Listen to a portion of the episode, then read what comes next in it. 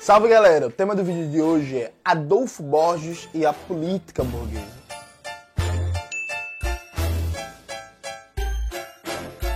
Antes de começar propriamente o tema do vídeo do canal, quero muito agradecer a você que ajuda a manter e melhorar nosso canal a partir do apoio. Seu apoio é fundamental para a gente continuar o nosso trabalho. Note, hoje a gente vai fazer um negócio diferente, né? a gente vai gravar um react, é, um vídeo para o nosso canal, fazendo uma análise de um vídeo de humor de um personagem, o Adolfo Borges, é um personagem do Daniel Furlan. E eu adoro esse personagem, gosto bastante dele. E eu acho que ele é bem legal, bem representativo para a gente pensar o que é, que é a política burguesa. Bota fé? Veja, antes de entrar no vídeo, eu vou fazer uma consideração de ordem mais geral. É muito comum, por exemplo, a mídia burguesa falar que democracia é um sistema muito partidário que, na verdade, é, são vários partidos que representam os mesmos interesses, a mesma classe social e um regime que tem eleições periódicas, né? E na real, véio, quando você para para ver, por exemplo, você pega esses países que dizem que são ditaduras, você pega um congresso do Partido Comunista Chinês, um congresso do Partido Comunista do Vietnã, um congresso do Partido Comunista Cubano, tem muito mais debates importantes e estratégicos para o futuro do país do que a eleição no Brasil. A eleição do Brasil, a galera debatendo banheiro unissex, mamadeira de piroca, kit gay, se o Brasil vai virar a Venezuela, se Lula é comunista, se não é, sabe, tipo nada de estratégico para o futuro do país está realmente em debate. Assim. Na eleição, recentemente, por exemplo, teve o, partido, teve o Congresso do Partido Comunista da China. Não acompanhei como deveria por causa das tarefas eleitorais, mas estou agora me inteirando. Pô, a galera está debatendo qual vai ser o sistema de infraestrutura do país, a partir de que modais nos próximos 15, 20, 30 anos. Está debatendo política energética, como é que vai enfrentar a necessidade de transição energética para fazer frente ao aquecimento global e à redução de CO2 na atmosfera. Está se debatendo as políticas agrícolas, soberania e segurança alimentar e todo um processo de investimento e aumento da produtividade em quintais produtivos urbanos estimulando a agricultura nas áreas urbanas, enfim, a inserção da China nas cadeias produtivas globais de produção de alimentos, etc. Então, assim, está se debatendo o que o país vai ser daqui a 10, 15, 30, 40 anos, tá ligado? Aqui no Brasil a gente está debatendo uma madeira de piroca e banheiro unissex. E aqui no Brasil tem um Padre Kelman, uma Soraya Tronic, um Felipe Dávila nos debates presidenciais, enfim. E a eleição burguesa, ela tem além dessa característica de raramente os debates estratégicos sobre o futuro do país estarem sendo colocados, ela tem algumas características que são muito interessantes. Primeiro, ela é algo preso à forma, num sentido bem claro e objetivo. Ninguém, ninguém não, né? A maioria dos candidatos na eleição burguesa não coloca em questão as relações de produção e de propriedade. Então não é debatido se a terra vai ser uma propriedade privada ou não, se as fábricas vão ser propriedade privada ou não, se o financiamento, se o sistema bancário e financeiro vai ser propriedade privada ou não, enfim, os elementos estratégicos de coordenação, de alocação dos fatores de produção não estão em debate. Essa é a primeira coisa. O que é que está em debate? O modelo de governança do sistema capitalista. Grosso modo, que está em debate na eleição burguesa é mais ou menos isso. Inclusive, eu desenvolvi essa reflexão no vídeo do canal Qual o Poder do Voto, que está aparecendo aqui. Pois bem, só que nos últimos anos, especialmente com o neoliberalismo, você tem um debate cada vez mais esvaziado, porque a ideia da galera é cada vez mais reduzir a eleição a um debate de gestão, como se os políticos eleitos para os cargos não fossem lideranças políticas, mas sim gestores, comparando o Estado, uma prefeitura, um governo, uma presidência a uma empresa, né? Como se o cara não fosse um líder político, mas um CEO de uma empresa. Isso tem provocado um esvaziamento cada vez maior eh, de debates, de propostas, inclusive de própria formação intelectual dos políticos burgueses. Inegavelmente, inegavelmente, os políticos burgueses dos anos 80 eram mais, dos anos 80, 90, eram mais preparados do que esse povinho que a gente vê hoje. Bicho, você, sei lá, do campo da direita até o campo da esquerda até o campo de centro. Na moral, você pega o Maluf e compara com o Bolsonaro, coitado de Bolsonaro, né? Tipo, você pega, é até sacanagem fazer isso, mas você pega um Antônio Carlos Magalhães, um ACM, que inclusive Cauê é fã de ACM, para quem não sabe, você pega um ACM e você pega um Arthur Lira, tipo, sabe? É, é motivo de riso, de deboche. Né? Inclusive, tem uma coisa engraçada, eu já falei isso uma vez, acho que foi numa mesa de bar, não sei se eu já falei em alguma entrevista, eu acho que eu já falei isso uma vez no Brasil 247. Veja, Ciro Gomes é um cara muito preparado do ponto de vista teórico, um cara que conhece o país, que tem um debate sobre políticas públicas, governança, orçamento, por aí vai. Só que Ciro é um cara que se destaca hoje. Na época de Ciro, isso não era algo tipo, na época que Ciro começou a, a, sua vida política. Isso não era uma coisa surpreendente, porque na época de Ciro tinha Brizola, Lula no começo atividade, tinha Mário Covas, tinha Orestes Quercia, tinha o próprio ACM, tinha um Prestes ali durante um tempo, enfim, tinha uma galera que fazia com que o debate do Ciro não fosse tipo, nada demais. Só que hoje em dia, frente à mediocridade geral, porra, quando você tem um Felipe Dávila do lado Tipo, é uma Soraya Tronic, um Aécio Neves, um negócio desse, porra, sabe? É isso, assim. Você vai se destacar, saca? E aí, claro, mérito do Ciro que se manteve estudando também, mas já é muito mais um demérito geral. E aí o Adolfo Borges é um personagem que faz uma crítica a esse esvaziamento cada vez maior de conteúdo e de debates estratégicos sobre o futuro do país provocado pelo neoliberalismo. É claro que o Daniel Furlan, não sei se ele pensou isso na hora que ele criou o personagem, mas o personagem ele representa isso, como o neoliberalismo despolitiza cada vez mais a política, tentando, do mesmo jeito que a economia neoliberal tenta comparar o orçamento do Estado ao orçamento de uma família, ao orçamento de uma casa, ao orçamento doméstico, o neoliberalismo tenta comparar a política à gestão empresarial, à gestão de uma empresa, despolitizando cada vez mais a política. E isso é muito bem representado por esse personagem do Daniel Furlan. Boa noite, candidato. Muito bom você ter tocado nesse assunto, Paula, porque eu gostaria de dizer boa noite, Paula. Para dar uma boa noite para o telespectador de casa, boa noite, eleitor. Boa noite, Paula, novamente. Bom, primeiramente eu gostaria de perguntar quais são suas prioridades no seu projeto de governo. Muito interessante a sua pergunta, Paula. As prioridades do meu governo vão ser encaradas de frente. A gente precisa de mais saúde, mais educação, mais segurança e mais cultura. E, e eu vou encarar de frente as minhas prioridades, que são saúde, educação e segurança. Esse ponto, essa é primeira piada é muito boa. Véi, Pode reparar, peguem, não acreditem em mim, abram o YouTube e vejam debates presidenciais antigos, especialmente nos últimos anos, de 2014 para cá. Todo mundo defende investimento em infraestrutura. Tá ligado que isso é um pão comido de todo discurso político burguês? Todo mundo defende investimento em infraestrutura, só que ninguém fala quais são os modais centrais, qual é o modelo de governança, qual é o modelo de financiamento, a partir de que perspectivas estratégicas Vou dar um exemplo para vocês que eu acho muito interessante. Né? O pessoal fala assim: não, a gente precisa de mais investimentos em infraestrutura para aumentar a competitividade da economia brasileira, fazendo que se reduza os custos da produção e aumentando a competitividade sistêmica. Você não disse nada. Mais investimento em infraestrutura a partir de que modais, de que modelo? Você defende, por exemplo, mais investimento na construção de rodovias e estradas, amplificando a dependência que o Brasil tem do modelo rodoviário? Ou você defende mais investimento em infraestrutura, investindo em ferrovias, trens de alta velocidade, VLT, fazendo com que o transporte sobre trilhos, tanto no transporte mais ligado à produção de longas distâncias, tanto no transporte urbano de massas, ganhe maior destaque.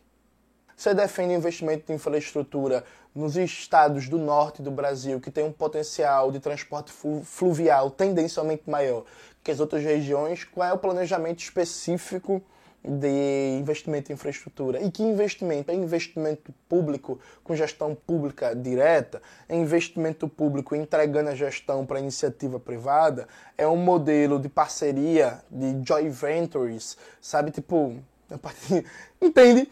Tipo, todo candidato burguês aprende uma espécie de gerador de lero-lero que quer mais investimento em infraestrutura. Todo mundo, todo mundo todo miserável a favor do investimento em infraestrutura, só que ninguém diz como, a partir de que modelo, a partir de que perspectiva de governança. Inclusive, se faz algumas coisas que são engraçadas. Por exemplo, o Brasil tem um intenso potencial portuário, dado ser um país de uma costa marítima gigantesca, e que tem toda uma possibilidade de comércio cada vez maior com a África, com a Europa Ocidental e por aí vai. Beleza. Quando vai se debater o sistema portuário brasileiro, o debate é basicamente abrir para iniciativa privada, privatizar. O debate é isso. E aí, por exemplo, na China, você vê nas últimas três décadas um crescimento gigantesco da importância da China no comércio mundial, investimentos cada vez maiores em infraestrutura, construção de portos modernos e por aí vai. Você tem, inclusive, em alguns estados, como é o caso do Ceará, ligado ao, ao porto de Persém, você tem modelo ali de, de uma concepção de desenvolvimento econômico que pensa o papel do porto não só no comércio, como também a produção de hidrogênio, de novas fontes de energia, etc. Enfim, modelos que estão aí colocados e ninguém faz debate disso. Tanto é assim que, por exemplo, aqui a gente teve eleição em Pernambuco. Qual foi o debate sobre Porto de Suape? tá ligado? Por que o Porto de Suape estava bombando e depois o Porto faliu? Qual é a importância da refinaria Abrei Lima a refinaria mais moderna da Petrobras, que está aqui em Pernambuco, no desenvolvimento do Porto Suape. Ninguém, aliás, eu debati isso, ninguém não, ninguém é uma porra, mas ninguém, fora eu, fez esse debate na eleição. Então tem frases que são, nós precisamos melhorar a saúde, precisamos melhorar a educação, precisamos de mais escola, precisamos de mais universidade, precisamos de mais leitos de UTI. O Ciro Gomes, dos candidatos burgueses que iam para os debates, era o único que tentava pô, delinear alguma coisa, delinear, por exemplo, quando falava de educação, delinear um debate de modelo pedagógico. Eu achava o debate, acho o debate do Ciro muito ruim, meio até tosco, inclusive. Mas assim, tentava, tá ligado?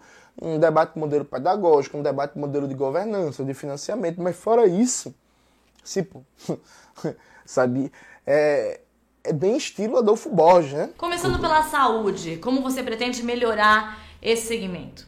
Sim, a saúde precisa ser melhorada através do projeto Melhora a Saúde, que visa melhorar a saúde, tornando a saúde do brasileiro melhor. Há algum projeto para redução de filas? Projeto Redução de Filas, que visa reduzir as filas no Brasil. Então nós vamos quebrar filas que são grandes. Oh, esse outro exemplo aqui é muito bom. Em Pernambuco, na eleição esse ano, o pernambucano ele tem uma tara pro hospital. Não que não precisa do hospital, precisa do hospital, tá ligado? Mas toda eleição a promessa mote na área da saúde é a construção do hospital. Então, Eduardo Campos ganhou a eleição prometendo construir quatro novos hospitais.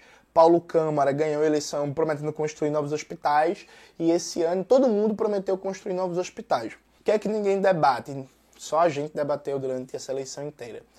O orçamento da saúde em Pernambuco é um pouco mais que 6 bilhões. Desses 6 bilhões, mais ou menos, um pouco mais que 2 bilhões, ou seja, um terço do orçamento, vão para as OS, que são essas, Organizações Sociais da Saúde, que são entidades de direito privado que deveriam não ter lucro, deveriam ser para entidades filantrópicas, mas na prática têm lucro e administram uma rede gigantesca de hospitais, centros de recuperação, ambulatórios, UPAs, UPAES e por aí vai. E aí, é isso. Um terço, 30%, todo orçamento da saúde no estado de Pernambuco vai para as OS, que apresentam serviços ruins, de má qualidade, com baixos salários, com violações sistemáticas dos direitos trabalhistas e problemas básicos de manutenção de infraestrutura física dos equipamentos públicos da saúde. Todo e qualquer debate sério sobre saúde, primeiro, é um debate de modelo, de concepção de política de saúde, qual é o papel da atenção primária, uma atenção básica, qual é o papel da média da complexidade, qual é o papel da alta complexidade e como é que isso vai ser suprido, e da própria concepção da relação saúde-doença, né? o que, que é a relação saúde-doença no capitalismo. Então, por exemplo, qual é o papel do saneamento básico, da água potável, do transporte, do emprego, da alimentação, no processo de adoecimento das pessoas, e a relação com as AS. Tá ligado? Tipo, é isso básico. Eu tô gravando esse vídeo na terça-feira. Hoje teve debate ao governo do estado de Pernambuco. Tanto a Marília Reis que vai ser meu voto crítico. Esse vídeo vai ser lançado depois da eleição. Vou votar criticamente na Marília Reis, só porque o palanque da Raquel é bolsonarista. Tanto a Marília Reis como a Raquel Lira simplesmente não debatem isso. Tipo, não tem debate, sabe? De verdade, assim. Fica um debate, vou construir quatro novos hospitais, vou construir três novos hospitais, vou construir cinco novos hospitais. A Raquel, por exemplo, tem um debate, vou construir cinco novas maternidades. Não, eu boto muita fé, tipo, necessário. Qual vai ser o modelo de gestão? Vai ser administração pública direta? Vai ser pro OS? Vamos imaginar, vamos imaginar, hoje as pesquisas mostram a Raquel Lira na frente, eu não sei qual vai ser essa da eleição. Vamos imaginar que a Raquel Lira ganhe e que ela cumpra a promessa. Então ela vai construir cinco novas UPAs e quatro novos hospitais. Quatro, opa, novos hospitais. Isso dá nove equipamentos públicos de peso. Se a Raquel Lira seguir o atual modelo de entregar para as OS, isso significa um aumento de repasse para as OS.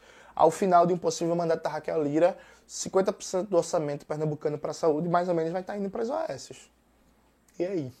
Tá ligado? Tipo, e aí vai continuar com menos de 10% do orçamento indo para atenção primária, atenção básica à saúde, que é a porta de entrada, a chave central de uma política realmente popular na área da saúde. A gente até escreveu um texto que foi publicado na revista Ópera sobre as OS e a privatização da gestão em saúde. Tipo, é isso que é estratégico para debater a saúde. É isso. E aí, claro, é evidente, a população não quer saber muito é como é que está sendo gerido o hospital. A população de determinada cidade e região quer o hospital. Não, suave, tranquilo, beleza, é isso. Só que, assim, a forma como vai ser gerido o hospital, o modelo de governança dele, diz respeito a que tipo de modelo global de saúde a gente vai ter, em que, inclusive, se esse modelo de saúde vai ter capacidade ou não de responder às demandas da população de acordo com os princípios do SUS, ou se vai ser um modelo de saúde privatizante que o dinheiro público é desviado cada vez mais para as OSs que atuam como empresas privadas, tá ligado? Então, tipo, mais hospital, mais médico, mais maternidade, mais UPA. E pá, não debate nada disso. Em duas filas médias ou três filas pequenas. Então, uma fila de 1.200 metros pode ser duas filas de 600. Menos metros, exatamente, 600 metros. Então o tempo de permanência nas filas continua então, o mesmo? O tempo de permanência das filas nunca foi o tópico discutido aqui. Nós estamos falando de tamanho de fila e eu te expliquei de forma muito clara como que as filas vão ser diminuídas. Mas agora, o tempo que vai ser gasto nessa fila é uma outra questão, que nós vamos ter que abordar numa outra etapa do projeto. Vamos falar de. E elas vão diminuir. De trânsito. As filas vão diminuir. O eleitor pode ficar tranquilo que eu vou diminuir as filas. Vamos para educação. Qual é o seu projeto para esse segmento? Seria leviano da minha parte, Paula, falar de educação aqui como se uma questão tão complexa pudesse ser resolvida num, num passe de mágica. Como se eu aqui na televisão fizesse, ah, vou melhorar a educação assim, assim, sabe? Como muitos candidatos fazem. E vamos brindar a população com a eu lembro que nessa eleição a Simone Tebet tipo, falou que ia dar 5 mil conto para cada aluno que terminasse o ensino médio. Tipo, terminou o ensino médio? Tome 5 mil reais na sua mão. Tinha também o José Serra, pô, isso era fantástico. No debate de 2002, perguntava ele como é que ele resolveu o problema da educação, evasão escolar, déficit de aprendizagem, repetência. O José Serra, não, a gente vai colocar dois professores vai ser um professor e uma estagiária de pedagogia. A gente vai pagar um salário a ela. E aí, se com um professor você não aprende tão bem, com dois você vai aprender. Pronto. tá resolvido, tá ligado?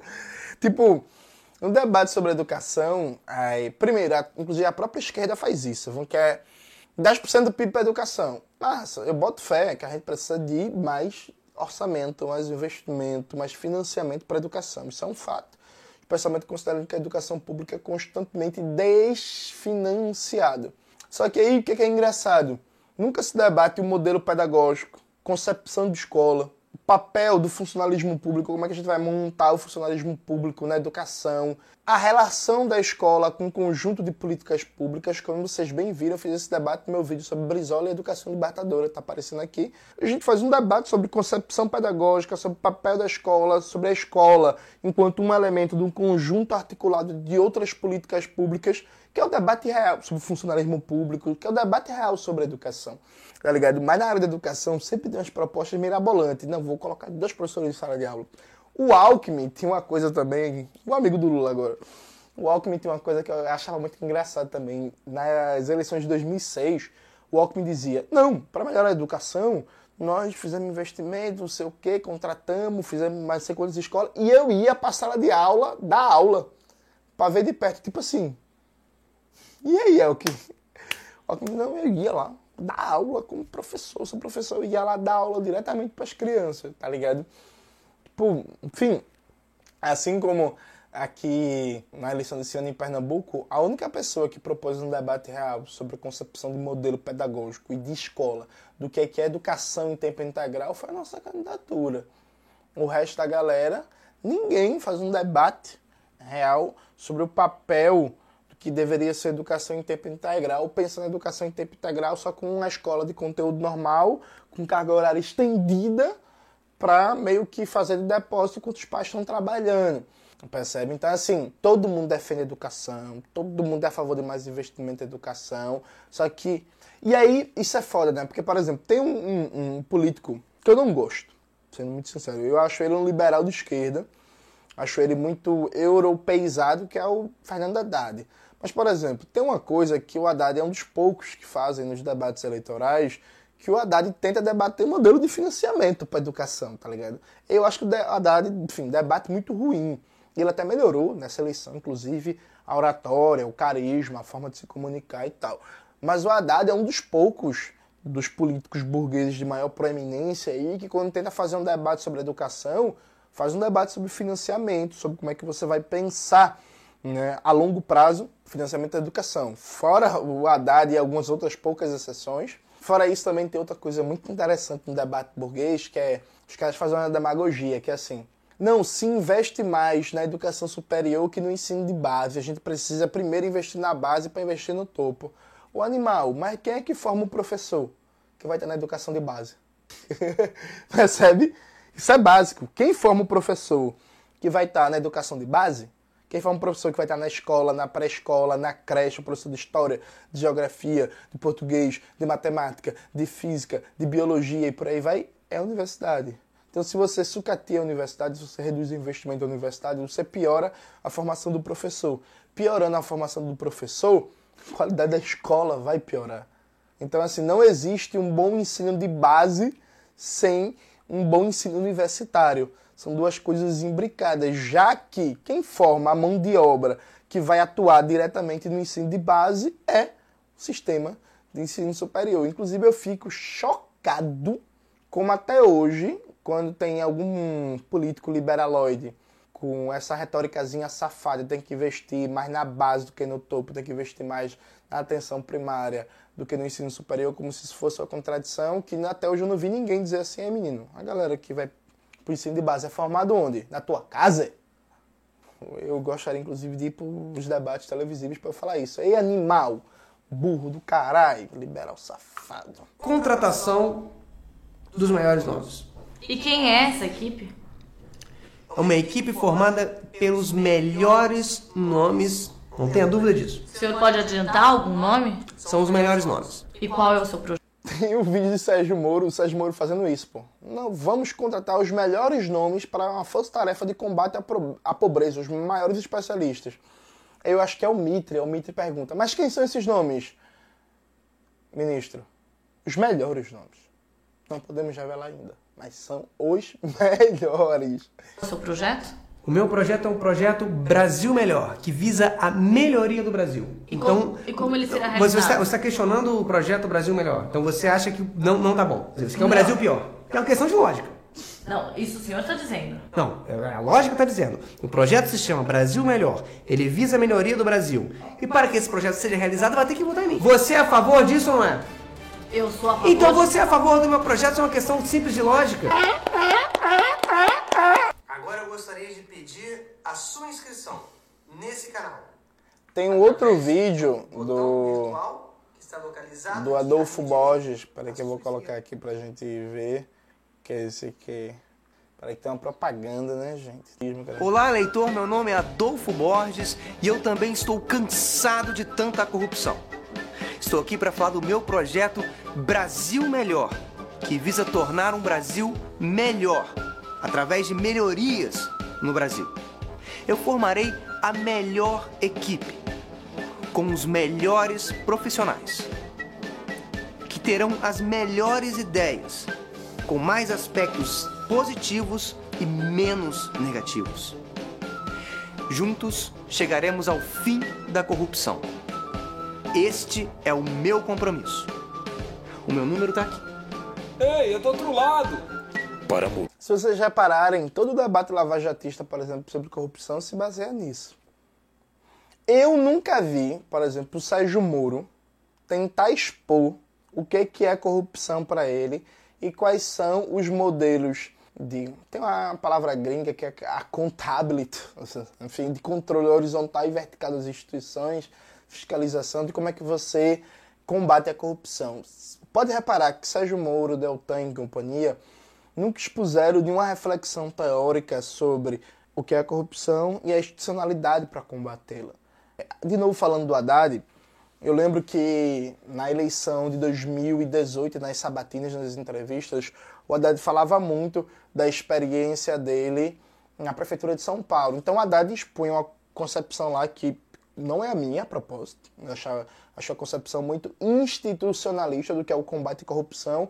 Mas o Haddad falava que criou a Procuradoria do Município, que mudou a forma de contratação de editais das OS na prestação e gestão de serviços públicos da prefeitura, que criou o manual padrão de contratos e de compras governamentais para a relação com as OS, que mudou as formas de fazer PPP, relação público-privada, e aí fala do processo da controladoria fiscalizando as secretarias do governo, enfim, ele apresenta toda uma série de mecanismos institucionais partindo do pressuposto que a corrupção é uma apropriação indébita do erário público, do fundo público, a partir da falta de fiscalização ou da bula de procedimentos corretos. Então você tem que garantir concretamente o cumprimento desses procedimentos e fiscalizar para pegar os mal feitos. Então, assim, tem um debate ali, tem uma concepção, tem um conjunto de propostas, né? Assim como durante a eleição desse ano eu assisti esse seminário, o Ciro Gomes juntou uma galera que debate corrupção, mecanismos jurídicos, sociológicos, políticos, institucionais e tal, e fizeram um debate lá. Tem uma reflexão, tem um negócio. O Gessé Souza estava lá, inclusive, na época. Enfim, tem alguma coisa. Assim, eu discordo a propósito, sabe? Acho que é um debate que desconsidera, eu expus isso no meu vídeo do canal, o que é corrupção, que a corrupção é estruturalmente uma expressão de uma relação desigual de poder entre classes e grupos sociais. Mas tudo certo, tem uma concepção. A Lava Jato, Sérgio Moro, Deltan, toda essa mídia lavajatista parte dessa noção. Vou combater a corrupção, como combatendo a impunidade, prendendo. Mas veja, por definição, o direito é uma ferramenta pós-festa. O direito não impede que você pratique corrupção. O direito supostamente vai punir você depois de praticar a corrupção. E o X da questão deveria ser criar mecanismos para impedir o ato ilegal de corrupção. Percebe? Então, assim, fora que eu expliquei isso no vídeo do canal, que é a corrupção, não vou me estender aqui, fora que é, isso parte de uma noção senso comum que é nunca é explicada que é como se o direito tivesse capacidade de impedir previamente os comportamentos criminosos, porque as pessoas vão racionalmente pensar que não vale a pena cometer crime porque a punição é muito alta e ou é uma punição certa, o que não faz sentido nenhum. Então, para concluir, eu acho que esses personagens parecem muito bem o que é a miséria, o que é a decadência da política burguesa. A gente disputou a eleição esse ano para o governo do estado de Pernambuco com a tarefa de tentar um pouco politizar a política dentro dos limites da democracia burguesa. Acho que a gente conseguiu fazer isso, só que a gente precisa de muito mais. Há um esvaziamento cada vez maior de debate sobre o sentido estratégico do país. A gente cada vez menos debate o que vai ser o Brasil daqui a 10, 15, 20 anos na saúde, na educação, na questão ambiental, na indústria, na ciência, tecnologia, a gente cada vez menos explicita os diversos interesses de classes e de grupos sociais inscritos em cada projeto político. A eleição é cada vez mais despolitizada, cada vez mais personalista e tem cada vez mais Adolfo Borges. Né? A Simone Tebet é um Adolfo Borges. A Soraya Tronic é um Adolfo Borges. Ah, o Felipe Dávila é um Adolfo Borges. O Bolsonaro fudeu, né? E por aí vai. Não vou nem continuar falando, porque eu posso chegar em nomes que eu não devo chegar. Então veja. Vou dar um exemplo para vocês que é gritante. O Brasil, com a descoberta do pré-sal, se transformou num dos países com maior reserva de petróleo do mundo. A gente é um país petroleiro e tem uma crise de custo de combustível. A Petrobras não foi o tema central dessa eleição, percebe? Essa é a diferença, inclusive, de uma eleição no Brasil e de um congresso do Partido Comunista do Vietnã, da China ou de Cuba.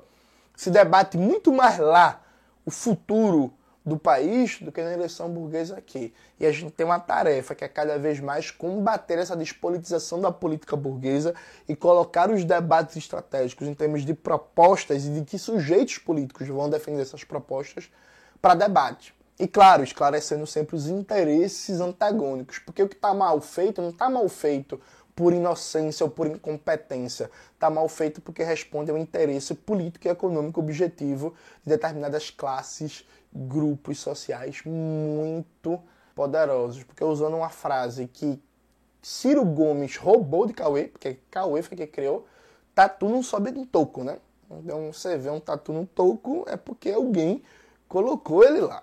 É isso, galera. Espero que vocês tenham gostado do vídeo de hoje. No próximo vídeo, analisando o vídeo de humor, eu vou contar piadas. Não. Vou fazer. Estava atrapalhando, viu? Está, você está tolhindo, reprimindo o meu talento. Eu ia contar piada nesse vídeo, o Cauê não deixou. Me reprimiu aqui. Eu, inclusive, contei uma piada aqui nos bastidores. Ele riu muito. Só que Cauê é uma pessoa invejosa. Cauê, ele é como se fosse Smeagol com o anel do poder. Ele quer só para ele, né? Ele não, não, quer deixar que a pessoa mostre seu talento porque ele não tem esse talento. Mas próximo vídeo eu vou contar piadas. Se esse vídeo chegar a 100 mil likes, semana que vem eu gravo um vídeo analisando outro personagem aí do humor e começa o vídeo contando piada. Te cuida, Yuri Marçal. É isso. Yuri Marçal não, que eu nem gosto tanto assim. Eu prefiro a Giovanna. Esqueci o nome dela.